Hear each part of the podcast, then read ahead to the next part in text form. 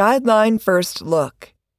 Guideline for Minimally Invasive Surgery by Lisa Croak. The updated A O R N, Guideline for Minimally Invasive Surgery, provides guidance on creating a safe environment of care during minimally invasive surgery, M I S, including regarding distension media used during endoscopic procedures, hybrid O Rs, including those with intraoperative magnetic resonance, M R, imaging capabilities, computer-assisted navigation procedures, and robotic-assisted surgery. Quote, much of the new and updated content in the guideline focuses on assessment of the patient, collaboration between members of the perioperative team, and management of unanticipated or emergent situations, end quote, said Renee Wright, A O R N perioperative practice specialist and lead author of the guideline. The guideline, which was last updated in twenty sixteen, will be available in the A O R N eGuidelines Plus in November twenty twenty-two. Safe environment. A revised recommendation in this update highlights that collaboration with health information technology and informatics professionals should occur to determine information system requirements before purchasing new technology.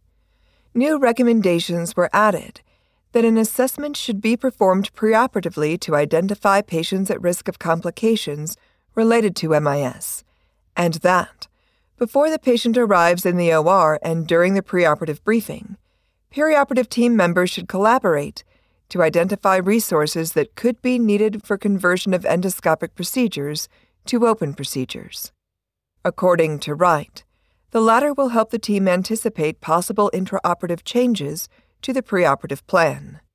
Quote, it also will facilitate a smooth transition between surgical approaches, end quote, she said.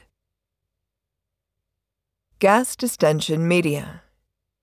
A new recommendation was added that patients should be monitored for clinical signs of gas embolism in collaboration with the anesthesia professional. The signs of embolism vary depending on if it is venous or arterial. Examples include abrupt decreases in end-tidal carbon dioxide, oxygen saturation, or blood pressure. Irrigation and fluid distension media. Based on evidence that has emerged since the previous guideline, a revised list of patient risk factors was added to the recommendation to identify patients who have an increased risk of complications from the use of fluid distension media. Quote, factors such as age, health status, and comorbidities can affect how well patients are able to tolerate excess fluid absorption that can occur during procedures involving fluid distension media, end quote, Wright said. Three recommendations emphasize collaboration among perioperative team members. The first is that patients should be monitored for physiologic changes in collaboration with the anesthesia professional. The second is that, when fluid deficit monitoring is indicated, the R N circulator should collaborate with the surgeon and anesthesia professional to identify reporting intervals. The third is that perioperative team members may collaborate to identify maximum hysteroscopic fluid deficit thresholds for each patient and use interventions to decrease the risk of complications. Quote, the rationale for this conditional recommendation includes suggested fluid deficit thresholds to help the team make decisions that best fit each patient's unique situation, end quote, Wright added.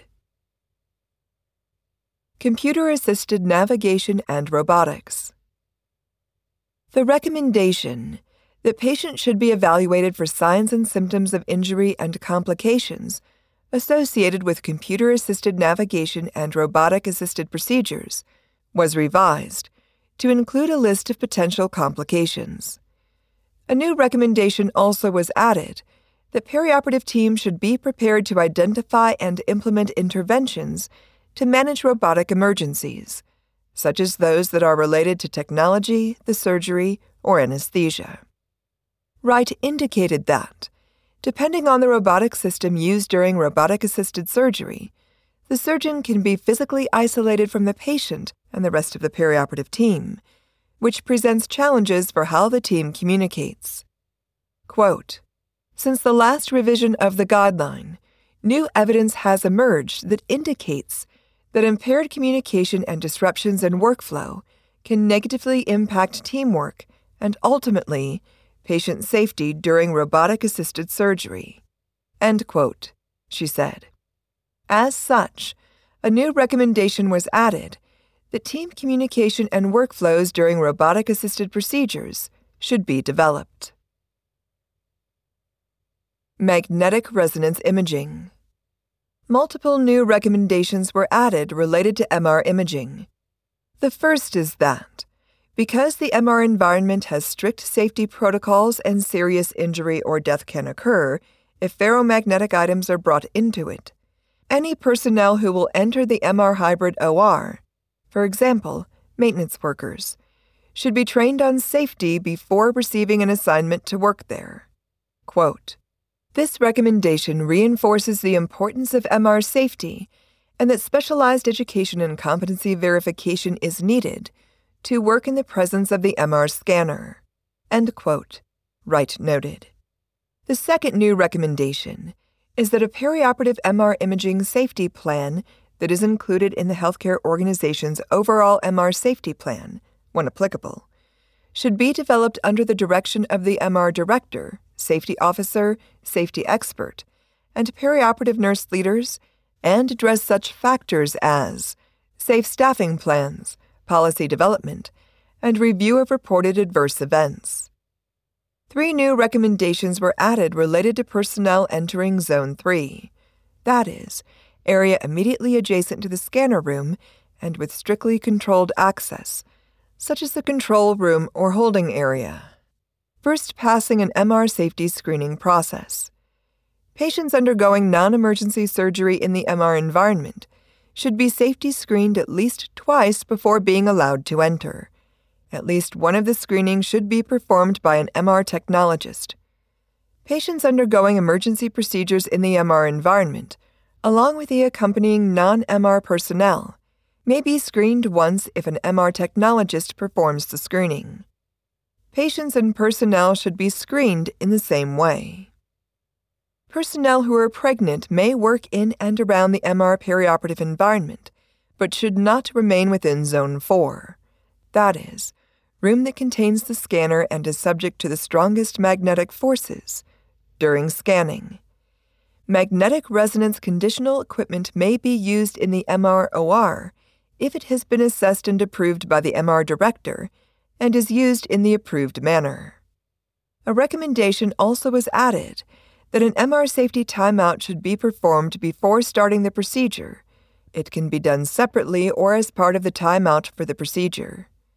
An interdisciplinary team should identify what should be included in the timeout and ensure that these items are listed in the facility policies and procedures.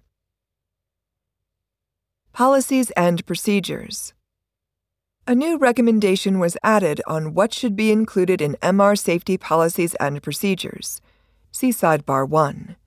Quote, "We added a list of specifics for M R safety policies and procedures because of the potential for serious harm to patients and personnel related to the presence of the magnet if safety precautions are not followed," end quote, Wright said.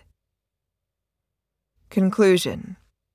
This updated guideline provides guidance on such topics as assessing and monitoring patients for complications, identifying maximum hysteroscopic fluid deficit thresholds, developing communication and workflows for robotic-assisted procedures, and establishing M R safety plans and M R imaging safety policies and procedures. Quote, "Because there are risks for injury or complications related to the use of M I S technology, equipment, and devices, it is important that perioperative nurses and other O R personnel be competent in their safe use," end quote, Wright concluded.